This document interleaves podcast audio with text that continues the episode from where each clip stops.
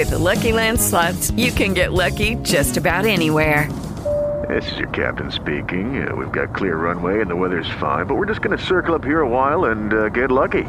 No, no, nothing like that. It's just these cash prizes add up quick. So I suggest you sit back, keep your tray table upright, and start getting lucky.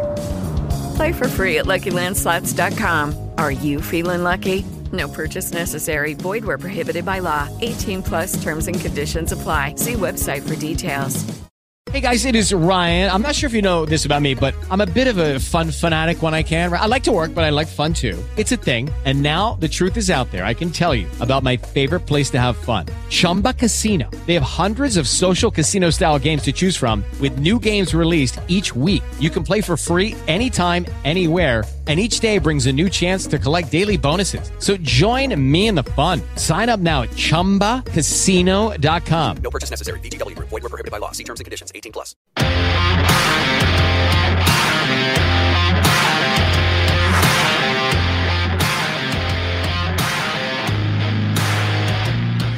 Ciao a tutti e benvenuti in questa nuova puntata del podcast e guardate che cambio di look di, di, di Riccardo, di Riccardo? ha tolto il cambio di look perché è andato a fare un viaggio Riccardo e è finito in Brasile dove fanno le operazioni strane.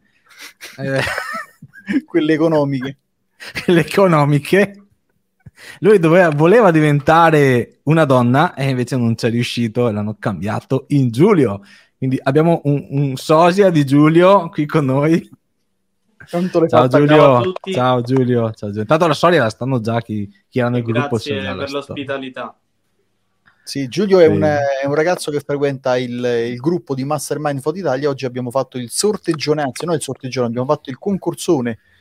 È stato esatto. il più veloce, è stato il più veloce. Sì, sì. Lui era lì pronto, secondo me lui sentiva qualcosa sull'aria, detto qua, qua succede qualcosa. Era. Ho visto, sì, non a fare niente allora. è grande. Salutiamo eh. Angelo Mastro Giacomo, Marco Recupero, eh, David Moscatelli, Patrizia Rufo, Francesco, eh, Febbe Bua, Alex. Francesco chi è? Non lo conosco. È nuovo Francesco. Ciao Francesco.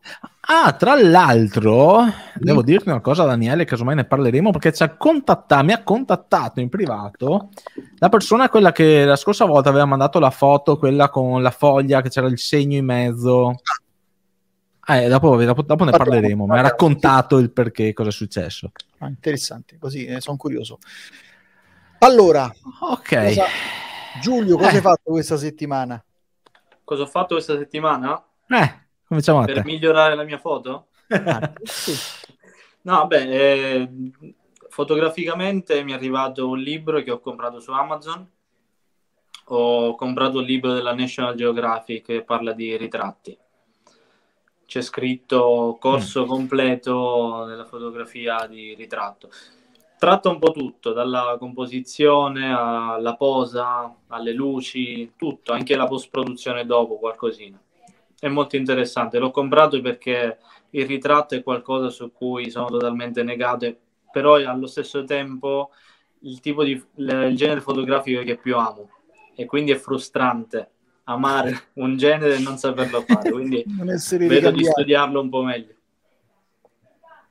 Eh no, non, non, è, non, è, per niente, per niente facile. Eh sì, no, beh, ma, ma, è già un buon passo, cioè iniziare con, con, lo studio è già una bella roba. Dopo c'era una cosa, eh, discutevo spesso con delle, anzi mi sembra che era di fotografi che ne parlavano, il fatto che eh, comunque non è che una persona è brava, impara uno stile ed è bravo su quello, deve limitarsi a quello, ma eh, intanto non è sbagliato magari cambiare stile nel tempo, tipo in un periodo della tua crescita fotografica ti dedichi al ritratto e lo approfondisci, dopodiché magari cominci a approfondire la paesaggistica, butto delle cose a caso, e, ehm, e allo stesso tempo, quando uno magari affronta un tema che è molto distante da quello che aveva iniziato prima, tipo aveva iniziato con la, con la ritrattistica, poi fa per molti anni la paesaggistica, a volte per ritornare a fare la ritrattistica bisogna tornare a studiare nuovamente, non è che perché uno l'ha imparata dopo se la porta via. Quindi c'era anche questa cosa interessante, quindi che non è sbagliato né cambiare magari nell'arco della nostra crescita fotografica gli stili, allo stesso tempo però bisogna ricordare che una volta imparato un qualcosa, magari Giulio adesso si studia la, la ritrattistica, diventa bravo, diventi bravo in ritrattistica, non è che dopo tu cambi, ti dai alla street per altri 5-6 anni e dopo riprendi in mano il ritratto e sei subito tac, bravo come eri prima. Di solito bisogna ricominciare a studiare. E tu Daniele, che avevi le- qual è il tuo ti, ti eri messo un obiettivo? Sì, che non ho fatto. Eh, la Allora- seconda volta però o sbaglio? No, la prima. Ah, boh. La prima. Il tuo corso lo sto facendo, Alessio. Ah, boh, bravo. Allora, io avevo detto che sarei andato a Romix a fare un po' di foto di ritratti di cosplay con gli obiettivi a messa a fuoco manuale. Eh, quindi sicuramente il 50 mm 1.7 che, che uso con adattatore perché viene dal corredo Pentax e forse se, se avevo la forza avrei portato anche il 300 mm così ma giusto per tirarlo fuori però c'è stato un piccolo problema il Romix quest'anno aveva il numero chiuso e Eh, l'avevo visto. non solo hanno bloccato eh, a un certo punto la vendita dei biglietti perché non c'era un, con- un counter dicendo guarda mancano 30 posti, 20 posti, no, eh, hanno a un certo punto improvvisamente bloccato la vendita perché era giunto il limite. Tra l'altro, chi è andato lì eh, giovedì e venerdì, io avrei preso il biglietto per sabato, che è andato giovedì e venerdì ha detto che tutte quante le zone di, dove solitamente si fanno le fotografie, che sono la zona del prato, la zona degli specchi, insomma, posti aperti che stanno all'aperto, erano state tutte quante licentate. Quindi avere un, un posto con il numero chiuso, per di più con delle zone ampie all'aperto, recintate, si entra col Green Pass e tutte quante gli- le mascherine e tutto, non ha Sì. senso secondo me chiudere le, le- le zone aperte, cioè dovresti limitare le, le zone chiuse, non quelle aperte. Però, morale della favola, insomma, non ho trovato i biglietti all'ultimo, un po' comunque avevo deciso che non, non ero sicuro se sarei andato, perché insomma, vai là e non, non hai spazio per fotografare ti arrendi, insomma. E comunque salutiamo che si sono aggiunti a noi anche Raffaele Ravaioli, Chiara Viaggi. Francesco è quello che ha fatto la forchetta con le briciole quando ho chiesto chi è Francesco. Ah, capito. Ti ricordi la, la- la- la sfida con la forchetta? Fotografa la forchetta? Sì, sì, sì, sì. Ok. E tu Alessio cosa hai fatto? Allora, cosa io avevo messo-? Eh, il mio, la mia, mi ero messo come mh, obiettivo quello di fare delle uscite. Se non ricordo male, era quello l'obiettivo e non ci sono riuscito. non ci sono riuscito. Ah, Non per condizioni atmosferiche, ma semplicemente perché nel corso d'opera ho deciso di dedicarmi a altre cosette. Quindi, eh, vabbè, spammo un pochino. Eh, sì, avevo dai, fatto il lancio di, di DaVinci Resolve del corso completo, avanzato su DaVinci Resolve. Quindi mi sono accorto che dovevo starci un po' più dietro a quello, finire delle cose, le mail di, di presentazione, un video di presentazione, eccetera, eccetera tutti aspetti tecnici, alla fine ho detto, vabbè, ha la priorità quello che l'uscita e ho preferito dedicare questa settimana e la prossima a pianificare, non a fare l'uscita, ma a pianificare delle uscite. Quindi dopo la fine magari della puntata metteremo come nuova sfida, come nuovo obiettivo che mi pongo. ok, ok, ok. Andiamo E- con, con sì. il prossimo. Vai, Eh, sì, eh, sì, siamo, siamo già praticamente Mi sto distruggendo alla sfida. il tempo. eh? Mi brucia da morire un occhio. siamo allora siamo già arrivati alla sfida della prossima settimana. Quindi qua commenti sotto sto guardando se c'è qualcuno che commenta qualcosa nessuno No, parla ok. Allora la sfida di questa settimana dopo andremo a commentare la, mm, le, le- foto che ci hanno mandato che sono arrivato, arrivate ce ne sono parecchie è il titolo La bellezza dell'orizzonte quindi cosa significa? Ovviamente va fotografato un qualcosa dove c'è l'orizzonte all'interno, quindi si deve percepire l'orizzonte dell'immagine. Ovviamente qualcuno mi dice, vabbè, ma io abito in montagna, cioè come faccio? No, si intende anche lì l'orizzonte. Comunque, riuscire a realizzare un qualcosa di valido in quel senso. E vediamo cosa ci tirano fuori i nostri bravi partecipanti. Che dici, Daniele? Hai detto che ci raccontavi del. ehm, Sì, sì, adesso intanto questa qui è la sfida della prossima settimana. Io sento tanti schiocchetti del... Non so se di chi è l'audio, forse... boh. Eh, Eh, gi- Giulio? Sì, sento anch'io, però anche Ah, quando disattivo il microfono li sento, quindi non so se... sto fermo, non tocco il microfono. Ok. Buono. Sei tu Alessio. E... Eh? Non è che sei tu No, Alessio. so. Eh, può essere, ma... Mm. No, non si sente. Vabbè, dai. eh, allora, eh, la sfida è la bellezza dell'orizzonte. Come si fa? Vi, vi ricordiamo come si partecipa a, questo, a questa sfida. Dovete andare sul sito di Mastermind Foto Italia. Eh, troverete tutte le informazioni nelle note qui dell'episodio o degli episodi precedenti troverete direttamente il link o troverete il link direttamente anche nel gruppo Telegram insomma si trova dove c'è il eh, nostro sito dove viene pubblicata sia la possibilità di pubblicare la foto per questa sfida, la bellezza dell'orizzonte, foto 2000 pixel di dato maggiore, formato JPEG, potete fare quello che volete riguardo l'editing perché è uno sviluppo dell'immagine, non è che siamo i puristi che vogliono l'immagine JPEG non modificata, eccetera. E non serve nemmeno impazzire per il caricamento perché quando caricate l'immagine, se avete un account Dropbox, vi prende già il nome dall'account Dropbox, se non l'avete, vi chiederà di dargli un nome quindi metterete il vostro nome, comparirà il nome sul file e noi sapremo chi l'ha fatta, lo vedremo adesso nel- nella sfida che andremo, nelle foto che andremo a commentare. Prima però eh, vi, vi avevo già accennato all'inizio che avevamo ricevuto la mail del nostro amico che non mi ricordo il nome, adesso vado in cerca. Orpo l'ho anche buttata in archivio, quindi Daniele dammi una mano anche tu. Ferdinando vediamo Ciardiello. Com'è? Ferdinando Ciardiello. Ferdinando, Ferdinando, eccolo qui ho trovata l'email, non è questa. Ferdinando, Ferdinando, non trova l'email. Eccola qui. Oh, l'ho trovata. Allora, mi dice praticamente com'è?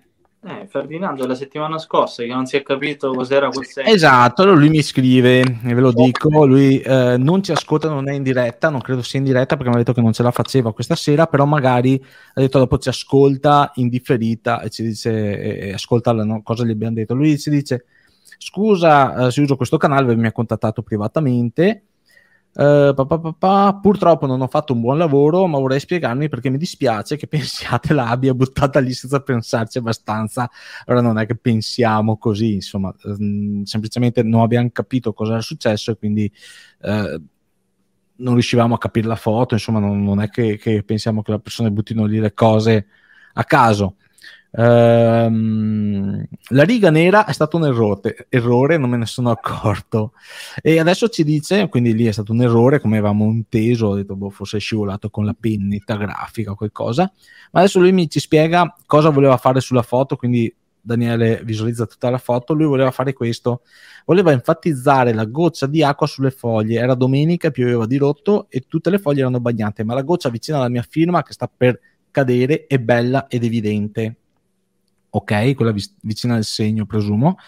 Il significato è legato ad un celebre- a una celebre frase di Maria Teresa di Calcutta che quando un giornalista gli ha chiesto cosa volesse fare, le rispose vorrei essere una piccola goccia di acqua pulita. E ecco il mio obiettivo, ho provato a metterlo in foto, ma mi dispiace non esserci riuscito. Eh, ho provato anche ad evidenziarla, a centrarla ed evidenziarla con la firma e, e lì è uscito il signor Nero. Praticamente stava cercando probabilmente di posizionare la firma per anche far notare l'immagine, il- la, la goccia e, e probabilmente si è ha sbagliato qualcosa, è venuto il segno nero. E bah, ecco, questa qui è quanto ci teneva a dirci Ferdinando. E, e vorrei fare una riflessione prima di andare a, a parlare delle foto, Daniele, ehm, che un po' è venuta fuori anche con il nostro buon eh, Raffaele, che è qui che ci ascolta, che lui aveva creato quell'immagine della, della scacchiera con il braccio che veniva fuori dal, dal computer. Eh, so che dopo lui ha spiegato che c'era tutta una storia dietro, anche la posizione delle, mh, de- de- delle pedine, la mossa, eccetera. E vorrei fare con te una riflessione, Daniele, e anche con te, eh, Giulio. Certo. Io, io, come la vedo io, ovviamente, personale, io trovo che quando ci sono troppe cose sulla foto, cioè quando la foto ha troppe cose che devono dare un significato, spesso e volentieri quel significato non arriva perché è molto chiaro nella testa di chi compone la foto, però ci mette troppa roba. Scusa, c'è il rumore del microfono. Per escludere le cose, potresti essere tu a fare il rumore col microfono? Prova a mettere Guarda. Prova, aspetta. Ti muto un attimo io. Pa, pa, pa, pa, sparire il rumore, ok. Sì, e sei tu. Chi? Io chi? No, no, tu Giulio. Adesso, Ah, adesso ecco. Giulio è muto, non c'è rumore. Ok. Cioè, tu, Eh, Giulio! tu, Giulio continua a sentirlo perché se lo produci te ti ritorna in cuffia. Adesso sei muto e non c'è rumore. Io adesso tolgo il muto e c'è rumore. Ah, sì. Ma dove Ah, stai? cos'hai? Le- Sei in Bluetooth collegato? Ma scusami, scusate, se io muto, Eh. No, non lo sentiamo. Ok, non si sente. Quindi tu quando... È muto, ma mica è sordo, ci sente se parliamo. Eh? Dico, è muto, ma mica è sordo, quindi se Esatto, sì, quando, quando viene chiamato in causa entri e parli, perfetto. Allora, niente, stavo dicendo appunto che quando eh, magari noi abbiamo, andiamo a fare la foto, perché è una cosa in cui sono incappato anch'io mh, tante volte, ovvero cerco magari di mettere tanti significati nella foto che per me sono chiari, però non arrivano a chi ho davanti, a chi guarda la foto, che è un po' la sfida che deve avere ogni docente alla fine. Un docente che, che- che ha delle conoscenze, la difficoltà non è avere le conoscenze, puoi averne anche meno, puoi essere anche una persona con poche conoscenze, ma la vera sfida è riuscire a comunicare con le conoscenze. Quindi il eh, fotografo bravo, che però, o il docente bravo, che però non riesce a comunicare, a far arrivare il messaggio, vale, tra virgolette, meno del- del- della persona, del fotografo, del docente più scarso, che però quando dice quelle due cose le fa arrivare come un treno agli occhi e all'attenzione della persona che ha davanti. Quindi vai con questo dibattito, Giulio e Daniele. Allora, eh, intanto eh, dico una cosa riferita anche alla fotografia di prima. Eh, ci sta che in un contesto come questo si mandano non solo le foto che riteniamo più belle, ma anche quelle foto che riteniamo essere un po' più ardite, giusto per capire come eh, vengono recepite. Insomma, io una volta feci una fotografia a, a- un pezzo di ferro che secondo me era la foto più bella del mondo, poi chiunque la vedeva diceva ma che è sta cosa? Ci sta. Però non Ne ti balegname con 5 con Wow. 5.000 lire non facciamo meglio. però non ti rendi conto di quanto la foto a te sembra bella, ma eh, adesso torna Giulio, immagino. Sì. Ma poi in realtà non, non- non viene capita, non viene apprezzata se, finché non la butti nella fossa dei leoni. Quindi ci sta che in un contesto come questo, che comunque è del tutto amichevole, uno mette la foto sperimentale, vediamo se si capisce. Invece, tornando al discorso degli scacchi, la spiegazione che aveva dato è molto interessante. L'unico neo è che la capisce chi conosce molto bene gli scacchi, perché lui ha fatto praticamente, ecco Giulio che torna, lo facciamo rientrare. E lui diceva che la, mh, lui umano gioca con eh, i pezzi bianchi e ha usato un'apertura antica, vecchia, tradizionale, e invece il computer che gioca dall'altra parte ha usato una risposta più moderna, più recente, quindi insomma il- la cosa generazionale degli scacchi, chi conosce gli scacchi ci sta, chi non conosce gli scacchi non, non l'apprezza, quindi questa qua è la classica foto che se tu devi far vedere, insomma, devi anche sapere in che contesto mandarla. Ha fatto benissimo a mandarla qua perché poi, ecco, ripeto, qua si parla anche della fotografia. Eh, perché poi mh, tutto il sottotesto non va a togliere quello che era il concetto della fotografia, cioè la Sì. sfida, quello che avevamo chiesto noi, cioè quello restava Sì, esatto. Quindi diciamo ci siamo persi un sottostrato, ma niente di più, insomma, tutto qua. Giulio, vuoi dire qualcosa? Sì, scusate per l'audio che si sentirà forse un po' male, però in effetti sono d'accordo con quello che avete già detto. E, mh, come si è detto, il troppo ehm, rischia di non rovinare una foto, però di non farla apprezzare particolarmente. Si sa che in linea generale una foto più è semplice, più arriva a- al cuore. E, mh, Raffaele è stato bravissimo nell'esprimere una sfida.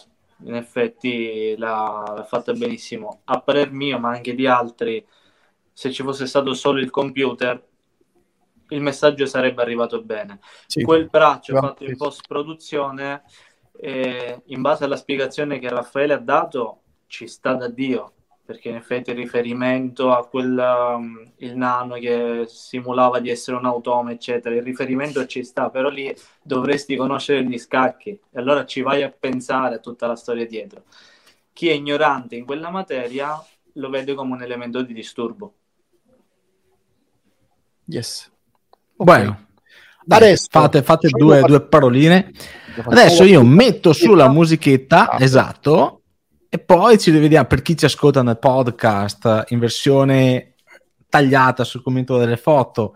eh, ci risentirà direttamente alla fine quando andremo a parlare degli, degli argomenti vari. E voi invece rimanete un paio di secondi in linea che poi iniziamo col commentare le foto. Eccoci qui, tornati dopo il commento delle foto. eh, e niente, ragazzi, parliamo un po' di tecnologia. C'è qualche news che abbiamo, qualche news, qualche argomento che abbiamo argomento trovato interessante. E la prima, eh, le leggi tu, leggo io, dai. Vai. New Olympus, no, eh, che questi qui sono sempre link che ci hanno anche segnalato sul gruppo Telegram. Trovate, trovate tutte le informazioni. Telegram, il gruppo si chiama Mastermind Foto Italia, quindi basta cercare Mastermind Foto Italia e finalmente uscirà il nostro gruppo perché abbiamo cambiato il nome in modo da renderlo ricercabile. E Olympus che ha patentato, registrato, il eh, brevettato, sì, questo metodo, questa funzionalità di Astro Tracker eh, che sfrutta praticamente il movimento del sensore che può muoversi, quelli stabilizzati hanno un margine di movimento per seguire per, per de- determinati gradi il movimento l- delle stelle, anche se siamo noi che ci muoviamo, ma il concetto è quello, e quindi riesce a fare delle esposizioni lunghe sul cielo stellato senza incappare nelle scie delle stelle. Ovviamente è limitato a un certo range in base anche alla focale che vai a utilizzare, eccetera, però c'è questa funzionalità che era già presente sulle Pentax. vero? E il Pentax che ti garantiva anche parecchi, parecchi, qualche minuto di esposizione in base alla Eh sì, focale. perché i movimenti, esatto, con certi 15 grandangoli eh, esatto. sono, sono con la regola del 600, insomma, c'è un po' E di dipende sì, da- esatto a che angolo va a inquadrare. Co- co- co- cosa dici tu? È una roba interessante o interessante Una che fa parlare ma che è inutile? No, secondo me è utile per chi fa astrofotografia. Io ho sempre detto che Pentax, eh, sì, esatto, Angelo, è un sistema simile Sì, a sì, Pentax. Il problema di Pentax è che ha questa caratteristica e non la pubblicizza. Io una volta ho partecipato a un- una giornata di astrofotografia, il tipo che ci spiegava come funziona l'astrofotografia non conosceva questa caratteristica della Pentax. Ah, a posto, sì. No, no, ma è grave. Che Pentax fa pessima pubblicità. In più, sulla K3 Mark III ha tolto questa funzione e funziona non solo con il sensore. Come, ridi? Ah, rido per, per il tipo che... Ah, ok. Non funziona solo con il sensore che, che- che si muove, ovviamente, ma perlomeno su Pentax ha bisogno del GPS che solitamente nelle versioni, quelle macchine un po' pro, è integrato. Quindi il GPS prende coscienza della posizione della macchina fotografica e su quella poi calcola come gestire il movimento, che sono, mi sembra, due o tre gradi di oscillazione del, del sensore Mhm. stabilizzato sui cinque assi. Io vado un po' controcorrente perché credo siano quelle funzionalità che piacciono tanto a- all'amatore, ma dopo chi fa astrofotografia non utilizza questi strumenti, ha dei- degli strumenti appositi che gli permettono di, di fare delle cose. Sarà perché conosco uno dei principali divulgatori di foto- astrofotografia in Italia, eh, che lui neanche non le guarda queste robe qua, non perché lui è, ma perché anche lui ha a che fare con tanti hobbisti e mh, vanno su altri strumenti per fare queste cose. Non si perdono per dirti in queste cose qui. Chi vuole fare questa cosa? Queste cose le vedo bene appunto per pubblicizzare, quindi un- è un buon metodo, un un buon strumento di marketing. Quindi, Esatto. cavoli, andare in giro a dire guarda, noi possiamo fare questo ha un impatto bellissimo, cosa che dicevi tu che Pentax non pubblicizzava. Eh, però dopo dal lato pratico è bello per fare la prova la sera solo in montagna e farla, basta, morta là. Quello che fa astrofotografia poi utilizza altre tipologie di strumenti. Questo come la, la- la vedo io. Giulio, non so come, cosa pensi tu. Sì, no, beh, sono cose che per me sono superflue. Vanno nel marketing, eh, sono Esatto, per buone per- per- in più.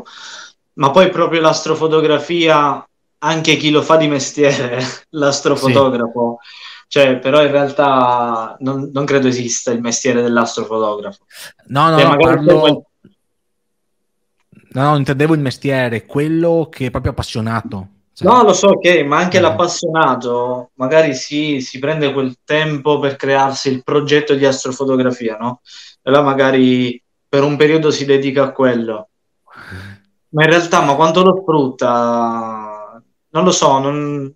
lo vedo un plus, ma per me, guarda... Allora io ti dico, questo strumento, questa funzionalità probabilmente sì, ma di... tu non hai idea di cosa c'è di astrofotografia, di astrofotografi in Italia, fa paura? Sì. Vi metterò il link, del... l'ho anche È intervistato. un su un campo molto apprezzato. Mm. Cacchio, ma sto qua, sto qua fa i meeting in giro per l'Italia, da quanta gente c'è che, che segue, che, che fa anche corsi, che fa Sì, sì. formazione. C'è, c'è un giro di, di appassionati che... Ma non ho l'appassionato quello, ok, lo faccio una volta, no, proprio quelli che, che vanno avanti.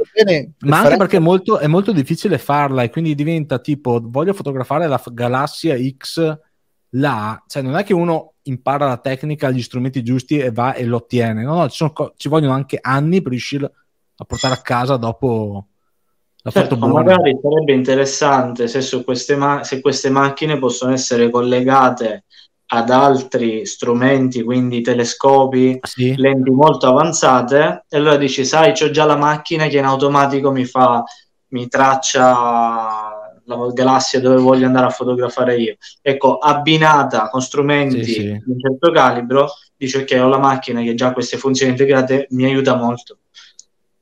Tutto qua. Ok. Eh, giustamente Devil dice, manda anche il messaggio che Olympus non si ferma, ovviamente perché Olympus ha avuto un po' di stravolgimento dal punto di vista vendite, eccetera, quindi eh, sì, ok, Un questo strumento però è utile. per vedere se la sua Eh. no, è un modo per sperimentare il genere, sì, secondo me sì, ma tra l'altro io lo userei anche in maniera ibrida, cioè mh, immaginate che ne so, un, un ritratto o un paesaggio con le stelle belle accese, con questa, con questa funzione si fa, non è astrofotografia propriamente detta, eh, però potrebbe essere un uso interessante, cioè esposizione di tre minuti, metti il soggetto, Eh, poi- però il, il volto ti viene tutto mosso. no, perché lo illumini col flash, Ah, ok. se ne va, sì, no, Sì, certo. Cioè, usando un, un misto di tecniche. Oppure fotografi un cadavere sotto le stelle. Eh, Ma è un tema, il cadavere sotto le stelle, titolo del podcast di oggi. il cadavere sotto le stelle. Allora, eh, cioè, avevo trovato mm, un video di un tipo, troverete dopo tutti i link nelle descrizioni dell'episodio, eh, di un tipo che si è creato ehm, uno strumento per fare la- il proiettore, come si chiama? Il proiettore, quello per le negativi. L'ingra- l'ingranditore. L'ingranditore, non mi viene mai il nome. L'ingranditore in casa. Aveva fatto vedere come se lo creava. Io ho detto, ecco qui vi metterò il link dopo questo video, c'è lui che fa vedere cosa ha fatto. Eh, è interessante perché l'ho richiamato, perché la volta scorsa avevamo parlato di il Ford che aveva creato questo sistema con la eh, tenda, con tutto quanto, e questo qui fa vedere come te lo puoi creare in casa, praticamente un ingranditore. E metterò il link, ve lo guardate, a me è sembrato il classico video, vi faccio vedere come si fa e alla fine è talmente un accrocchio, una roba particolare che sì, ottieni la foto, non mi pare proprio una roba da, da, da- da artigiano della domenica. eh, boh, io se devo fare tutta sta roba qua, vado dal Ford e mi spendo le 500 euro e mi compro la, la, la capannina che mi fanno loro, cioè non vado a, a mettermi in piedi tutto sto baracchino per far, per far vedere che dopo ho ottenuto questa foto. Tutto lì. Non so se Eh. avete dato un occhio, se hai dato un occhio tu Daniele al Ci video. sta la soddisfazione comunque di fare le cose da soli. Sì, perché sì, se sì. ci riesci, Chiaro, capisci chiaro. un po' di più come funziona la teoria che c'è dietro e tutto. Sì, ma vedi, se tu conosci già la teoria, dopo se ci pensi non è nemmeno complicato farlo dopo. Ovviamente se uno ha la manualità per fare le cose. Che tutto sta lì. Sì, Se tu sai come funziona la logica, che ci vuole fare un proiettore che ti proietta, la- che ha una lampadina da una parte e il negativo dall'altra, cioè, e una lente. Cioè. Dopo Angelo dice, ma alla dove vado a trovare le Afghan Box camera? Eh, ragazzi. Altra pic- notiziola. Eh, tanti... Parlo del Capture One. Questa qui è più una marchetta, non ci guadagniamo niente noi come marchetta, però è un consiglio che lo diamo a, a chi magari era inter- interessato a questo software. Capture One, un'alternativa a Lightroom. Tanti lo apprezzano perché magari tanti hanno l'abbonamento Adobe che hanno Photoshop più Lightroom, però alla fine utilizzano solo Lightroom perché passare per Photoshop una- non hanno voglia tanti e quindi magari valutano dei software non a pagamento mensile, ma che pagano una tantum e morta là. E, e poi decidono quando aggiornarli. E One è uno di questi software avanzatissimo, professionale, quindi non stiamo parlando di software come Luminar, come eh, vediamo tutti quei software che costano 50-60 euro. Insomma, eh, Capture One è un software molto professionale. Stiamo parlando di un software che nella versione completa ti costa 350. Cos'è che avevi visto tu? Daniele, non mi ricordo, poi avevi guardato prima il prezzo. 3,49. 3,40, cioè un software molto importante, eh, però una volta che tu l'hai presa la licenza è tua e te lo usi fin tanto che vuoi, e però puoi aggiornarlo e loro fanno un aggiornamento all'anno. La cosa interessante di Capture One è che loro, tipo in questo periodo, che annunciano la versione del prossimo anno, ti permettono di acquistare questa versione, o come vogliamo vederla, ti compri la nuova versione in anticipo però ti danno già la versione precedente, quindi in sostanza ti becchi due licenze col prezzo di una. E quindi può essere interessante per chi magari decide di, ok, investo quella cifra, che se ci pensiamo bene, un abbonamento Adobe è 148 euro all'anno, uno dice, vabbè, due anni di, di abbonamento Adobe, me lo compro la prima volta, e dopo però fa gli aggiornamenti una volta ogni due anni. E ogni due anni riesce a avere tutte le versioni però, perché gli danno anche la versione precedente può essere una cosa interessante. Altra cosa che non, magari qualcuno non sa, si costa tanto come impatto iniziale, i famosi 300 e passa euro nella versione completa, dopo hanno le versioni per Sony, per Fuji, eccetera. Però dopo gli aggiornamenti non è che costano 300 euro, gli aggiornamenti ti costano 100, 100 euro, una roba del genere, dipende un po', ti fanno lo sconto tante volte. Quindi una volta ogni due anni uno dice, vabbè, pago i 120 euro, però mi danno la versione precedente più quella nuova, ogni due anni mi barca meno. Può essere interessante se qualcuno è interessato a Capture One, questo è il periodo sicuramente più indicato per valutare l'acquisto. Sì. Adobe. Adobe eh, reinventa per, tra virgolette, reinventa per eh, Lightroom il sistema di mascheramento. Eh, anche qua, Daniele, se tu proietti il link, eh, c'è il link sul, eccolo qui, e scorrendo alla fine vedremo anche un video. E in sostanza secondo me va un po' a contrastare quello che sta facendo Capture One perché un po' si, si corrono dietro Adobe Lightroom e Capture One. Eh, tanti non lo sanno ma Adobe, su Adobe Lightroom sono stati inseriti tanti degli aggiornamenti che hanno inserito negli ultimi due anni sono stati proprio copiati pari pari da, da Capture One. Quello dell'allineamento delle linee tirando le lineette che ti raddrizza i, Mm. I, gli elementi architettonici esisteva già da anni in uh, Capture One, l'hanno, l'hanno proprio copiato. Le, um, le ruote dei colori esistono da sempre su Capture One, sono andati a pigliarli e buttarli dentro anche su Lightroom. Adesso hanno introdotto questa cosa, ecco qui vediamo il video, delle maschere, diciamo, intelligenti, automatiche, e anche questa cosa esiste da un po' su Capture One, non così intelligente, ma che tipo tu gli dai la sagoma e lui se la prende da solo l'elemento, gli clicchi il colore e lui ti fa la maschera sul colore. Cioè, esiste già questa cosa su Capture One da un po'. E, e niente, mm, io ho visto questa funzionalità, ho visto questo video proprio che stai facendo vedere tu Daniele e io così come lo stanno f- facendo vedere la trovo di un macchinoso che fa paura. Cioè avere lo strumento che ti apre una finestrella con dei sotto livelli, strumenti ulteriori, che vai sul menu e devi scegliere delle opzioni, hanno cercato, sembra che abbiano cercato di buttare dentro una cosa che non era per Adobe Lightroom Classic. Un plugin. E l'hanno buttata là per cercare di compensare una mancanza che aveva rispetto al suo diretto concorrente che è Capture One. Eh sì. Su Capture One è fatto molto meglio, tu hai la tua immagine, scegli lo strumento tipo selezione colore, clicchi sul cielo, ti seleziona il blu trasforma in maschera, te la trasforma in una maschera, cioè molto molto easy. Sì. Cosa dici? Sarebbe una funzionalità che andreste a utilizzare? Non so se utilizzate questi software voi. Guarda, io su Lightroom quando ho un problema di questo tipo, piuttosto che fare la maschera, beh, eh. non, non, so se continuerei a farla, ma eh, io vado là, là col pennello, quello di correzione. Cioè, ok punti il pennello, crei una sorta di maschera, maschera approssimativa, sì. ma tanto il discorso è che comunque e è sfumata all'esterno, quindi insomma è difficile che ti trovi in situazioni per le quali il pennello non riesce a gestirlo bene, cioè, ti crei tu una, la, la, sagometta dove lavorare e le illuminazioni nella zona circoscritta senza... Anzi, secondo me la maschera aggiunge eh, una separazione netta che rende un po' più artificiosa la, la foto. Nel senso che se tu hai delle sì, sfumature... Okay, troppo, troppo, netta, troppo netta... Eh, okay. Con le sfumature eh, più, più, morbide. Non, mi so, non ho mai avuto questa esigenza, anche perché quelle pochissime volte che mi serviva una maschera grossa o particolarmente definita vado su Photoshop e la faccio.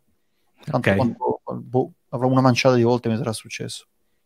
Tu Giulio com'è che fai editing? Vabbè, io, vabbè, io ho tantissimo da imparare ancora sull'editing.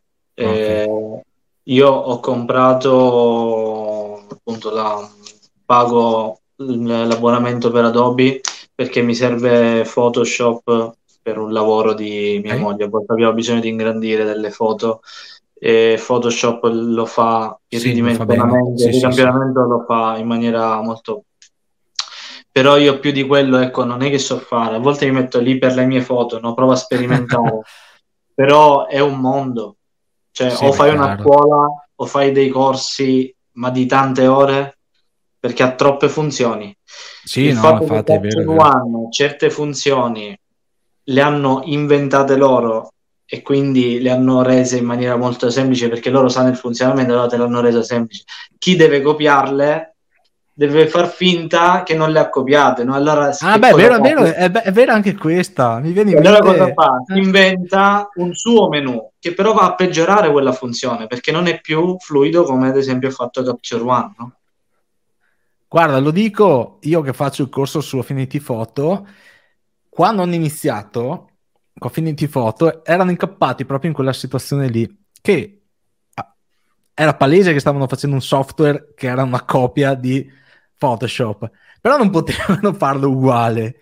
E quindi il sistema di livelli l'hanno cambiato. Io non ti, non ti dico, infatti è quello che fa impazzire tutte le persone che da Photoshop passano ad Affinity Photo, dicono cacchio, è praticamente uguale, cioè fai tutte le stesse cose e poi quando arrivano a gestire più livelli e le maschere, boom, cioè lì vanno in panico perché hanno un loro modo di funzionare efficiente, secondo me più efficace di come è su Photoshop.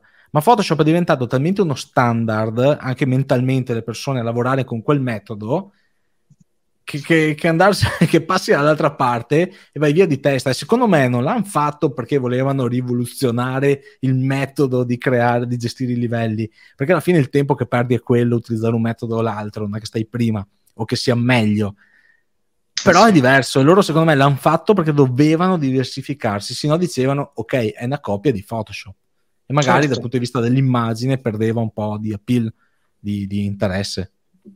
Sì. Adesso, se non hai nulla da aggiungere Daniele, no.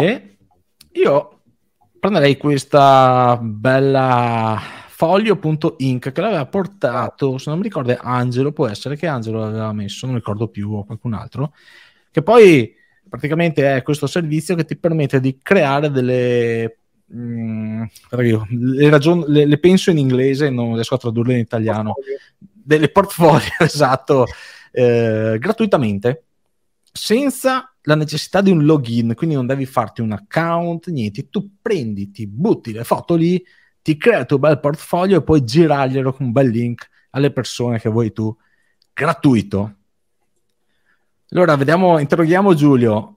Cosa succede? No, Co- cosa vuol dire quando una cosa è gratuita? Non è mai gratuita, vuol dire che Significa la paghiamo. Che il una... prodotto sei tu. No. esatto.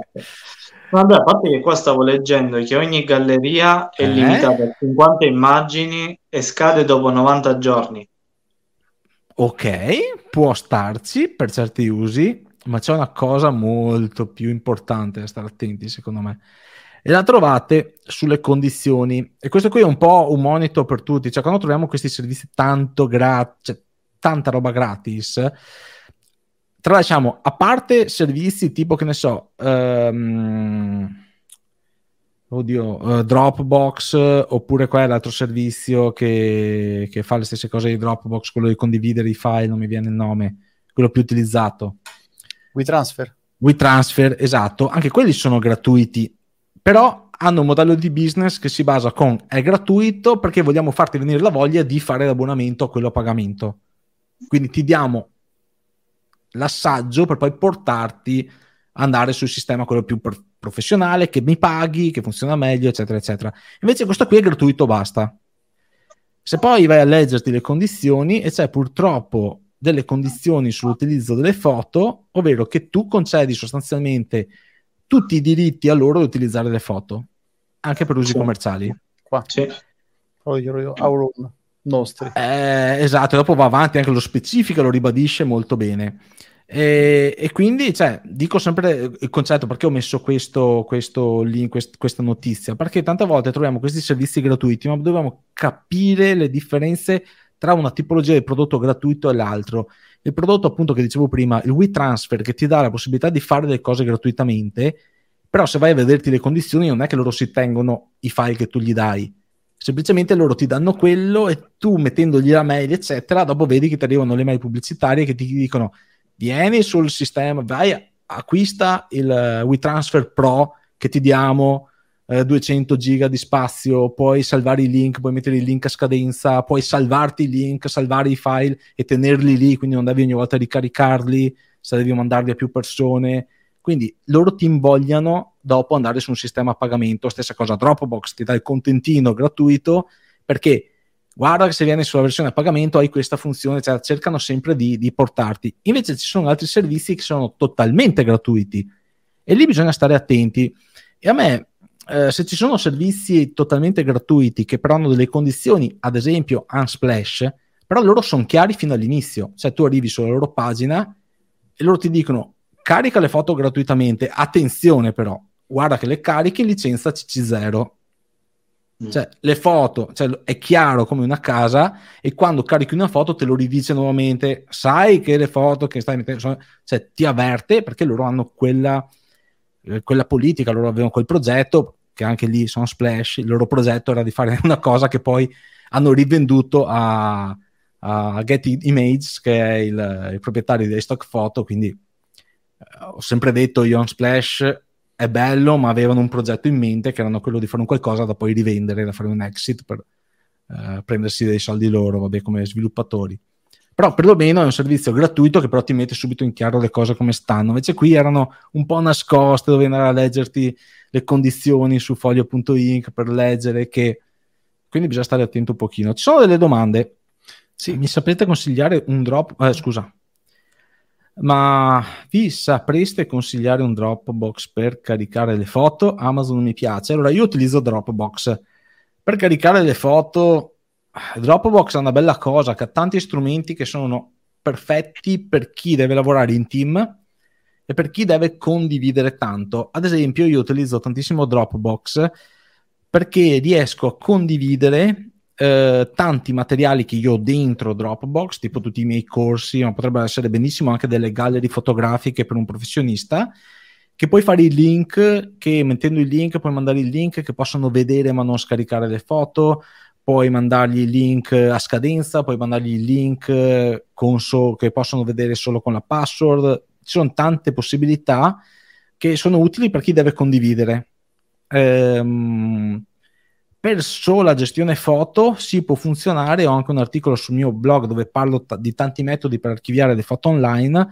È uno dei più costosi Dropbox perché costicchia, eh, però se ti guardi in giro non ci sono tante altre alternative. L'unica di buona buona Google Drive, è no? Esatto, c'è il Google Drive che si chiama Google One, mi pare nella versione nuova che si chiama adesso, che con un piano da non mi ricordo quanti tera, comunque ha un costo interessante. Però anche lì va bene per mettere file quando si comincia ad andare in condivisione cose è un po' più scomodo Sì. però funziona. Cioè, ma casomai metteremo il link al mio articolo dove ho proprio fatto delle, delle tabelle con i prezzi per capire se tu devi caricare un tera, forse ti conviene questo, perché c'è anche Adobe Portfolio, ad esempio, o comunque tutto l'ambiente Adobe. Sì. Se tu vai eh, con l'abbonamento che noi abbiamo, quello da 12 euro al mese, comunque c'hai già un determinato numero di giga di, disponibili, 20 giga. Se tu compri il pacco da un tera o da due tera, dopo hanno di prezzi che vanno su in base a quanti tera vuoi, quindi crescita illimitata, base che hai bisogno carichi, anche quello non è male come prezzo. Ovvio che sei un po' legato dopo ad Adobe, perché una volta che cominci ad avere un archivio di tot mila foto, ragazzi, togli tutto, anche perché dopo è tutto un, un, cane che si morde la coda, perché se tu hai tutto l'archivio fotografico lì su Adobe, e allora tanto vale che utilizzi Lightroom Cloud, che quando io devo modificare una foto, lui si piglia la foto dal cloud, quindi non devo nemmeno caricarla, la modifico con tutti gli strumenti che mi dà Adobe Lightroom Cloud, che sono gli stessi Adobe Lightroom Classic, e quindi ti abitui a lavorare con, con gli strumenti Adobe. Certo. Uh, ok. Uh, ultima, Pixel Shift, Pixel Shift e Foveon. Qui si va a un argomento un po' più ampio. Daniele, e va bene, io non metterei il link al video del, sì. del, dei nostri colleghi perché a fine se si mettono dopo si vanno a fare confronti, non è mai bello dopo fare confronti con, con, colleghi che hanno dei pareri. Io direi di rimanere sul concetto di Foveon e, esatto, e esatto. qualità fotografica. Tu eri rimasto impressionato da cosa, Daniele? Praticamente mh, fa vedere il pixel shift fatto da due diverse macchine fotografiche. Una Sigma Cos'è il pixel shift? Così lo spieghiamo a chi non lo sa. Il pixel shift è un, eh, un movimento che fa il sensore. Ora sappiamo che i sensori, quelli classici, che il Bayer con la matrice Bayer, esatto. prendono un colore ogni tot perché ovviamente ogni, ogni, pixel ha un solo colore dei tre, quindi... Eh, RGB, sì. Muove il, eh, il sensore in, nelle quattro direzioni, a volte in cinque direzioni, insomma, a seconda di come è progettato, per fare in modo che ogni singolo pixel prenda il suo colore. Quindi di fatto aumentiamo la risoluzione della fotografia, aumentiamo in teoria anche la gamma dinamica perché ci sono più colori che vanno dentro. Però non è questo il punto, perché qua poi su, su, sul video si parla de, dell'effettiva efficacia. La cosa che a me ha sbalordito è che confrontare le fotografie con e senza pixel, pixel shift tra ehm, cos'è una, era una G9 Sigma una eh sì, Sigma, ok, vabbè, non mi ricordo qual era la, la, la, la... la Sigma. La Ma cambia poco perché è sempre un, sì. un sensore. C'è anche la, la Olympus che fa la stessa cosa, sì. Cioè il concetto base è, è il sensore eh, con motrice Bayer e il sensore Foveon, dove là ogni singolo pixel già di suo prende i tre colori a seconda di come la luce colpisce. E io ho visto che la gamma dinamica e anche la, la, la, la come si dice, la, definizione è nettamente superiore. Quindi mi sono chiesto come mai un sensore così bello, potente, sta su una macchina fotografica Sigma che voglio dire vende forse pure meno delle Pentax che Sigma è famosa per, sì. non per, per, i corpi macchina eh, là ti avevo risposto in privato ma è giusto anche parlarne pubblicamente. Alla fine io ho avuto una Sigma eh, con sensore Foveon e come dici tu sono il sensore Foveon è forse quello che si avvicina di più a quello che faceva una, un, un negativo perché ha il sensore con i tre strati e registra ogni pixel riesce a registrare i tre, i tre canali. E, e, quindi hai primo una definizione assurda a parità di pixel. Cioè un, sì. un sensore Bayern da 12 megapixel effettivi sono, butto numeri a caso perché non ho mai fatto il conteggio, sono 6 effettivamente e che altri sono inventati. Perché ah, uno prende il verde, l'altro prende il rosso e poi le mescola, quindi le, le inventano. Sì. Uh, invece un, uh, un Foveon, e lui ha i 6 megapixel, sono 6 megapixel reali. Cioè no, non inventa nulla, sono 6 megapixel dove mm. ogni pixel ha tutte e tre le informazioni di colore. Stupendo, ti dà delle uh, fedeltà cromatiche. Non so se qualcuno, se Giulio è appassionato della Uh, real, della corrispondenza dei colori digitali con quello che vedi in realtà eh, non so, no, cioè, no. sono tanti che hanno, cioè, di solito il digitale ha questo problema che i rossi te li mm-hmm. spara fuori, te, te, te li sballa completamente, hanno questa tendenza i, i sensori digitali. Ehm, poi, poi dopo sull'X-Trans, sì. E invece il sensore mh, mm, Foveon, eh, lui cacchio, fotografi una rosa sotto il sole, illuminata dal sole, ti viene fuori come la vedi. Cioè, è una roba assurda, bellissimo. Come dici tu, Daniele, dettaglio e l'abbiamo capito perché. Uh, fedeltà nei colori l'abbiamo capito perché non devi inventare i colori ma sono reali, quindi riesce ad avere un bilanciamento molto più azzeccato. Secondo me ha anche una migliore dinamicità, anche come dinamica all'interno lumi- di luce, di luminosità. Eh, il problema è che c'è in mano questo brevetto, c'è in mano Sigma che se l'è comprata lei il brevetto e, e, e come ti ho detto, secondo me non ha la capacità di poter sviluppare quel sensore. Quindi, oppure è capace di sviluppare quel sensore, ma non ha la forza per sviluppare delle macchine competitive per far andare quel sensore. Quindi, come avere eh, il motore di una Ferrari, ma non essere in grado di creare la, la carrozzeria per, la Fer- per, quel motore. Eh, certo. Ed è un gran, gran, gran peccato. Se e... è rimasto stoppato con il progetto, mi sembra. Eh, cioè, loro sì, hanno fatto questi modelli, ma sono più per questi puristi del bianco e nero, perché ti fa dei bei bianco e neri, perché strepitosi, strepitosi non, non, è influenzato da dominanti, eccetera. Eh, però, però non, hanno le macchine che sono lentissime, autofocus inesistente praticamente, o comunque scarso, molto scarso, lente, molto lente queste macchine, eh, autonomie scarse e, a confronto con tutti gli altri e, e sembrerebbe, parerebbe, si dice, che Canon abbia brevettato una tecnologia molto simile a Foveon e ce l'abbia lì nel cassetto.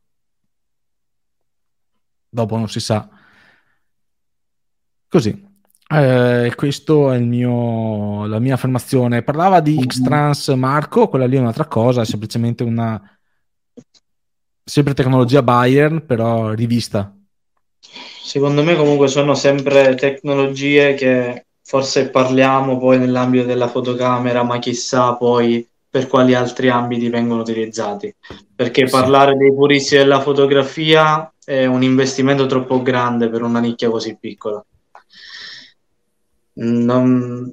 Ritorniamo in quelle funzioni, in quelle tecnologie che non c'è il bisogno di una tale cosa.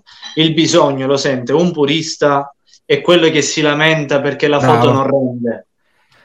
Bravo, ah, giusto, giusto. Vado, vado a fotografare un, un tramonto eh, ma la foto non rende. Invece con questa è colpa, è colpa, è colpa della no? macchina, è colpa della macchina. Eh. Se ho il Fovi invece mi riesce bene.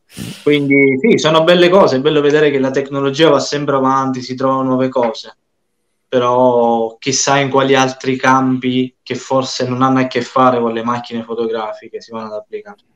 Ma hai detto una cosa giusta perché alla fine perché tanti rimangono stupefatti, io per primo quando avevo utilizzato questa macchinetta col foglio, cacchio ora che foto mi spara fuori, sta qua, facile da lavorare, i colori sono facili da gestire tutto, ma perché non ha avuto successo? Sì, ma in realtà è anche quello che dici tu, cioè alla fine il buyer va bene, è quello più diffuso, la gente si è abituata anche a lavorare con questa tipologia di, di, di sensori, quindi, quindi, non ha senso stare lì anche per una casa, sta lì a rompersi le scatole di reinventare un sensore, anche perché dopo pensa che problema dietro se domani Canon o Sony dicono veniamo fuori col Foveon, noi.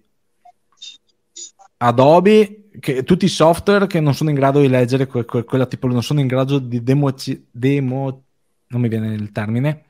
Demo, mosaicizzare. Esatto, quella tipologia di, di informazioni che ti genera quella, quella, macchina, il RAW di quella macchina. Tant'è che se tu ti prendi una Sigma ti danno in dotazione come una volta il loro software okay. che serve a demo, demo e eh, niente, non mi viene.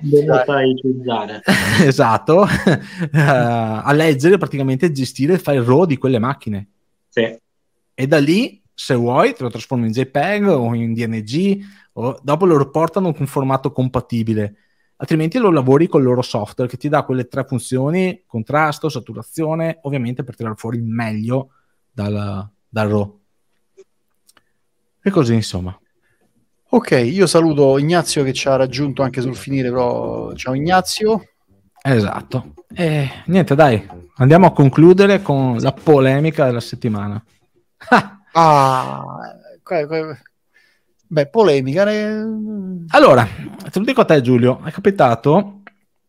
Fate come non so se tu eri nel mio gruppo e hai visto questo, questa storia che erano fuori sul mio gruppo, non su quello di Mastermind, che avevo parlato con un partecipante che mh, avevo fatto vedere un video di, di un ragazzo un fotografo americano, credo sia, o scozzese, non ricordo, ehm, che praticamente lui faceva street photography e per carità, sono il primo a dirlo, tra virgolette street photography, perché lui prendeva, si metteva una GoPro qui sul petto e faceva vedere per strada che con lo smartphone, con la videocamera, faceva tanta fotografia street. Da lì a chiamarla street photography, ok, sono d'accordo che la persona mi ha fatto un'osservazione dicendomi, vabbè, non è che sia proprio street photography, perché lui la, la, vede come una cosa un po' più ricercata del prendere e andare per strada a far foto così eh, a caso. Mm. Eh, ma a parte questo aspetto, eh, il, il, discorso si era concentrato sul fatto che lui diceva la fotografia street ha dei canoni da seguire.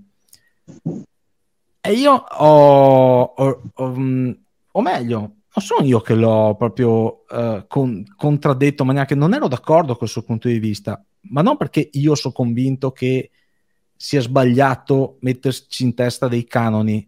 Io sono sempre stato il primo a dirci che per imparare dobbiamo metterci in testa dei paletti, seguire Quali delle regole. alcuni di questi canoni? Eh, tipo, esempio, il primo che mi viene in mente è che per la fotografia street nulla vieta di cambiare la tipologia di inquadratura, ma dal punto di un canone è di farla in orizzontale, inquadratura orizzontale. Mm quello, il primo che mi viene in mente. E vabbè, dopo aveva detto altri due, tre, anche dal punto di vista compositivo, eccetera, aveva dato delle regole del contrapposto, eccetera. Però il mio concetto era quello che ho detto, io non la vedo tanto, non ero tanto d'accordo per due cose. Primo perché mh, credo che i canoni, o buttati in modo molto più semplicistico, mettersi delle regole in testa può andare bene per imparare, quindi uno che deve imparare deve avere dei paletti da seguire, però una volta che ha imparato ad avere il coraggio anche di sperimentare, l'hai detto anche tu Giulio in certe volte, sperimentare, provare, azzardare e cercare di vedere se si, riesce, se si riesce a creare qualcosa di differente. Quindi togliersi dalla testa il concetto di quello è il canone, devo stare dentro a quel metodo.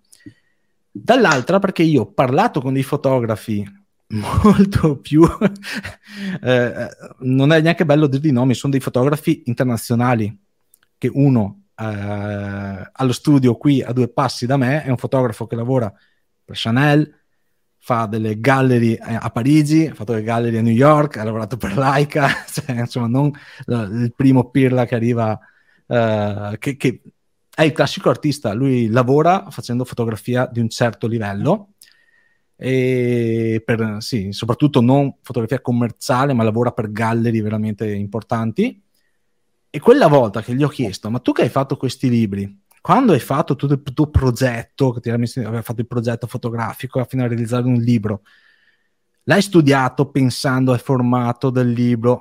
La sua risposta, no. Cioè lui ha studiato la foto, ha fatto la foto e poi quando andava a comporre il libro la riadattava al contesto nel quale doveva essere inserito il suo progetto. Ha fatto, se domani cambia il il formato, il supporto, io rilavoro le immagini e le adatto a quel, però la foto non è che deve seguire un canone perché deve stare dentro lì. È rimasto veramente anche un po' scioccato quando gli ho detto, ma rispe- hai scelto... No, no, cioè lui prima fa la foto mm. e dopo la adatta in fase di lavorazione a dove dovrà essere messa. E e quindi niente, questo era il, il, il, come si chiama? Un po' il dibattito che abbiamo fatto io e questa persona. Lui è rimasto convinto della sua cosa, io sono mhm. rimasto un po' perplesso perché ho detto, boh, io credo più nelle parole, cioè mi dà... Mi, no, mi ha dato più fiducia, nel senso, mi ha colpito di più quanto mi ha dato questo fotografo un po' in, che ne sapeva qualcosa, ma non era solo lui, alt- anche altri mi hanno, mi hanno, mi hanno fatto questi ragionamenti simili, tipo, beh, è, for- cosa sono queste regole, questi formati? Cioè, le vediamo più noi come amatori che, che loro come persone che fanno fotografia. Certo. E, e, vorrei sentire, giusto anche parlarne con voi e sentire il... Vabbè, io penso che la fotografia vada trattata un po' come la musica. La musica ha dei macro generi, ma poi all'interno, grazie a chi osa, si creano altri generi musicali, no? E altre sfaccettature, quindi nella fotografia bisogna sempre provare, e trovare nuovi spunti, nuove... Non ha per forza dei canoni fissi che vanno rispettati, che se non li rispetti poi cosa succede? Eh. Succede che hai provato, al massimo la foto fa schifo, capirai cosa hai sbagliato, imparerai. Riguardo la street photography, è un genere molto particolare. Se parliamo di macro genere, la street photography non ti dà quasi il tempo di pensare, perché la street photography pura devi essere lì, cogliere l'attimo, però non coglierlo a caso. In realtà la street photography, quella bella, ehm, sai già cosa, anche se non sai cosa accadrà, sai già cosa vuoi catturare. E quella è la particolare della street photography. Non, non apprezzo particolarmente andare in giro con una GoPro o un cellulare e catturare continuamente immagini. Perché lì poi ci sta di mezzo la fortuna. Hai catturato la bella foto, ma me la sapresti rifare? E quello è il discorso. Chiaro. Mi sapresti fare un progetto tutto in quel modo? Se ce la fai, allora vuol dire che hai la tua tecnica e sai cosa vuoi andare a catturare. Ma la cosa stessa di scattare tante, tante, tante, tante foto sì, e sì, nel sì. trovare quella bella non aiuta il fotografo a sviluppare il proprio stile. Questo è quello che penso. Daniele? Allora, andando sul discorso dei canoni, io ho il dente un po' avvelenato perché siamo sempre al punto iniziale. Quando, quando io presento una fotografia a un concorso, a un editore o a un cliente, il giudizio è legato alla fotografia che viene presentata. Nessuno mi chiede che macchina fotografica hai usato, che tecnica hai usato, ma che genere è questa fotografia, quanti scatti hai fatto per ottenerla. La foto è questa, ti piace? Sì, è tua. Ehm, in più sulla street photography ci sono quelli che dicono che non esiste perché comunque la fotografia tipo Marco, la street non Eh, esiste. no, esatto, l'ha detto Marco, ma lo dicono anche altre persone. Sì. ci sta, come pensiero ci sta, non, non è che nego, però il concetto base è che esiste o non esiste è sempre fotografia, sono d'accordo. C'è un fotografo di street photography svizzero che si chiama Thomas Leutard che io eh, fa delle ottime foto, ma odio visceralmente quando lui parla di teoria della street photography. Lui è uno di quelli che dice che la street photography va fatta con le palle perché devi andare a 3 centimetri dal soggetto e sparare e fargli la foto in faccia, non devi avere paura, vai davanti. Ma Sì, se sì, sì, usi un ok. 300 mm per fare la street, perché di fatto non voglio contaminare la scena che sto vedendo. Mi Mm. metto lontano per non, non volerla contaminare. Non è più street perché non sto a- co- col 14 mm in bocca a quella che mangia il panino. cioè, No, infatti, scusa se ti interrompo, il discorso è questo. Quella fa parte del macro genere street photography, ma quello sarà il suo stile. esatto. È lui no, diventerà riconoscibile perché va a 3 centimetri dalla sua faccia. Sì, Ma non, almeno riesce a distinguersi, ma quello non è... Cioè, si è capito il concetto, poi un po'- però si è Sì, capito. sì, sì. No, beh, eh, stavo dicendo a Daniele, tu hai anche intervistato un fotografo lì da Roma, tuo... Paolo eh, eh, lui, com'è che fa le foto? Cazzo, gli caccia la macchina praticamente davanti al naso di... Lui, A volte, a volte, a Sì, volte. sì, sì. Lui dice che non non bisogna temere la scena e questo è Sì, sì. giusto, cioè, perché a volte uno non non fa la foto perché ha paura. Però anche lì, scusa se ti interrompo Daniele, perché mi è venuto in mente che eh, il dibattito che io avevo avuto con questa persona del gruppo mi diceva la foto non deve essere creata, ovvero contaminata. In realtà se tu guardi Elo Perfido che non è l'ultimo arrivato, ripeto, perché eh, dobbiamo dire, sono pesi diversi. Se, se lo dico io una cosa, è una cosa. Se viene lui a dirmi una cosa riguardo lo stesso argomento, il suo ha un peso maggiore del mio. C'è poco Sì. da girarsi attorno e è inutile arrabbiarsi di questa cosa. E lui invece vedi tante volte quando c'è, c'è la possibilità di vedere qualche backstage, e lui tante volte per strada ferma le persone e le mette lì e dice io voglio farti questa foto e gliela fa. Quindi viene meno il concetto che mi aveva detto l'altro, cioè no, non puoi contaminare la, la, la met- fermare la persona. Perché? È una, fine è una foto. Cioè, come se vai a vedere, che ne Ci so, sono eh, delle foto delle, delle backstage di Eolo che, che- che ferma le persone e gli Sì, sì. spiega magari cosa vuol fare e, e gli fa la foto, che poi sono bellissime, dei ritratti stupendi. Cioè.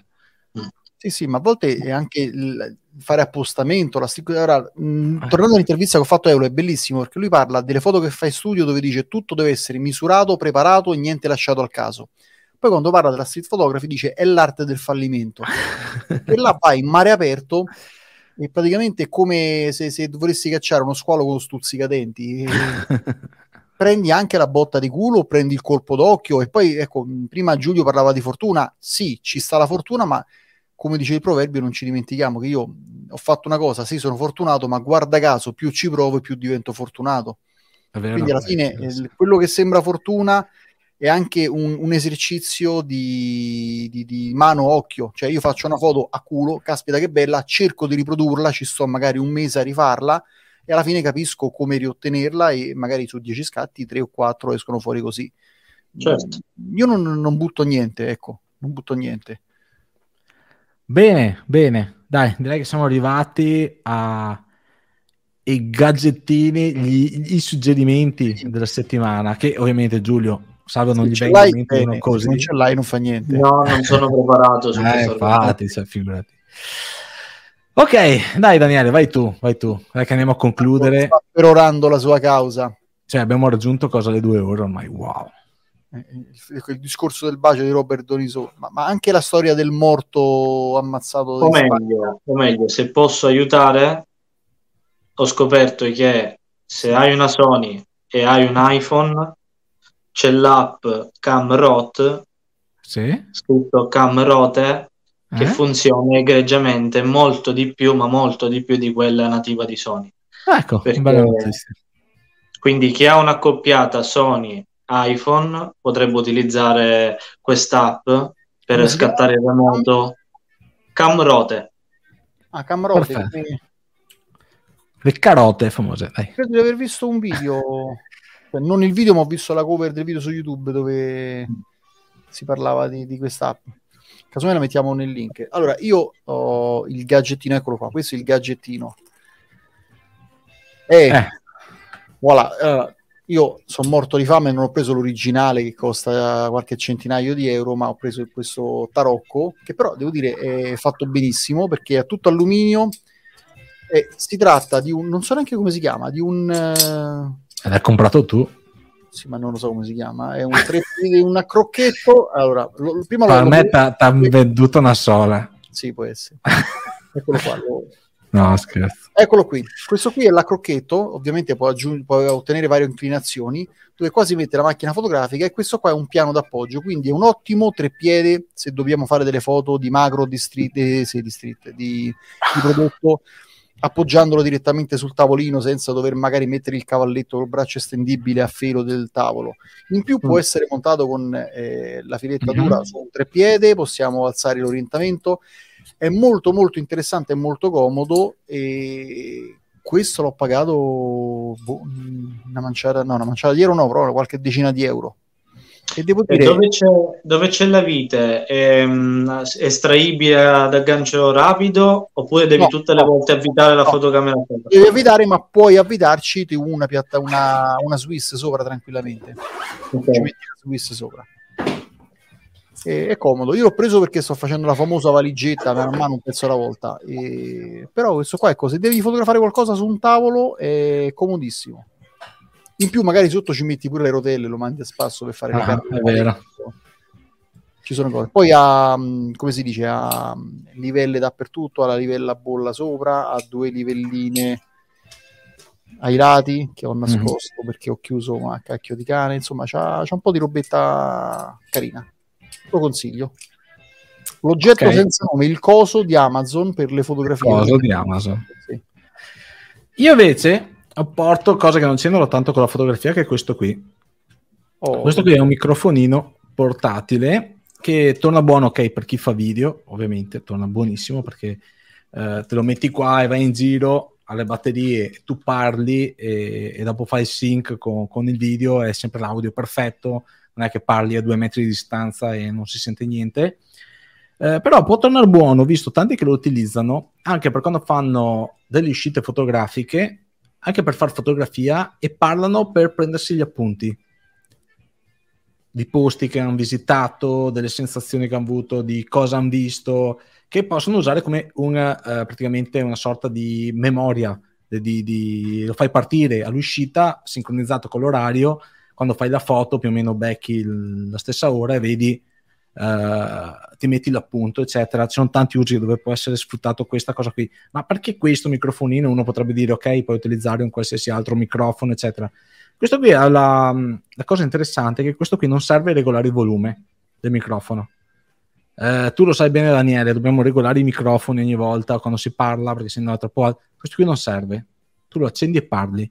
Perché registra in 16 o 32 bit, ovvero ha, una- ha uno, uno spettro audio ampissimo e quindi è, è impossibile clippare l'audio. Cioè devi proprio metterti qua e urlare come un animale e ora clippi Il l'audio. dell'audio praticamente. Eh?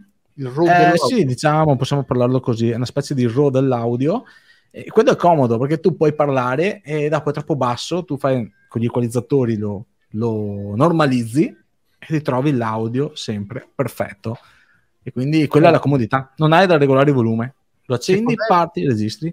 È il eh, Zoom Zoom. F2, costicchia, però io dico se uno deve prendersi un microfono, anche magari a casa che decide di fare dei video e quindi come parlo io quando faccio i video mi- ho, il- ho il microfono sotto la maglietta, si prende uno di questi e è morta là. Tra l'altro anche l'uscita, quindi volendo, eh, qui faccio partire un cavo, lo attacco a- al computer e posso usarlo per parlare su una chat di, di Zoom, eccetera. Parlo direttamente col microfono. Quindi. Eh, Scusa, hai detto una cosa sulla sincronizzazione, cioè è esterno dalla macchina fotografica, puoi non collegarlo. Cioè, e poi- volendo, volendo, tu qua fai uscire Ok, lo metti nella macchina e fotografica. lo fai arrivare. Altrimenti, sincronizzare con l'orologio? Eh, sì, perché tu qua sincronizzi l'ora, sincronizzi l'ora sulla cam, eh, ma dopo generalmente basta. Di solito io cos'è che faccio? Anche se ho una macchina a due metri, pam, fa un colpo di mani e la macchina lo registra, comunque il colpetto.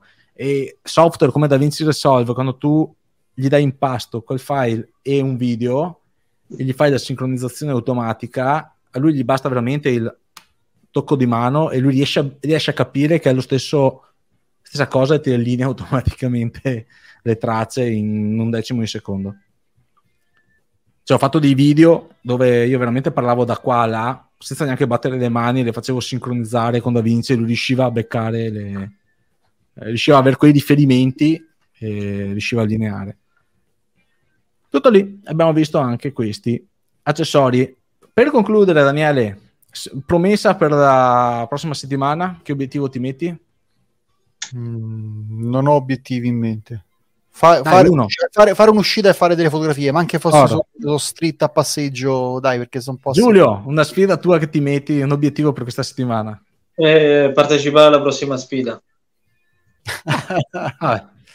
La mia è... mm, eh, la mia, dai, la metto, la metto, la metto. Devo fare un'uscita fotografica. Devo far- fotografare sto tramonto e vorrei andare su un... eh, qui dalle mie parti c'è un lago che dovrebbe calare giusto il sole sul lago, quindi devo riuscire a beccare il giorno giusto per andare a fare questa foto. Se aspetto troppo, dopo il sole esce dal, dall'allineamento ideale. Quindi direi che per questa puntata abbiamo raggiunto la fine. Mettiamo su la musichetta finale e noi ci salutiamo.